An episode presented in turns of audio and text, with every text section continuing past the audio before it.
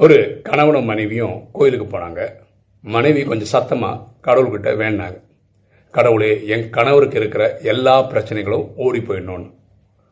உடனே கணவர் சொல்கிறாரு நீ வாய முடியா நீ போயிட்டன்னா நம்ம குழந்தைகளால் தனியாக வளர்க்க முடியாது அப்படின்னு. பாருங்களேன் அவரோட பிரச்சனைக்கு மெயின் காரணம் ஒய்ஃப் தான் அப்படின்னு அவர் நம்புகிறார் பாருங்களேன் ஒரு ஆள் பிரச்சனைக்கும் அவங்க தான் காரணம் அன்புக்கும் அவங்க தான் காரணம். அப்படின்னு இருந்ததுன்னு வச்சுக்கோங்களேன் அந்த உறவு வந்து அவ்வளோ ஸ்மூத்தாக போகும்னு சொல்ல முடியாது.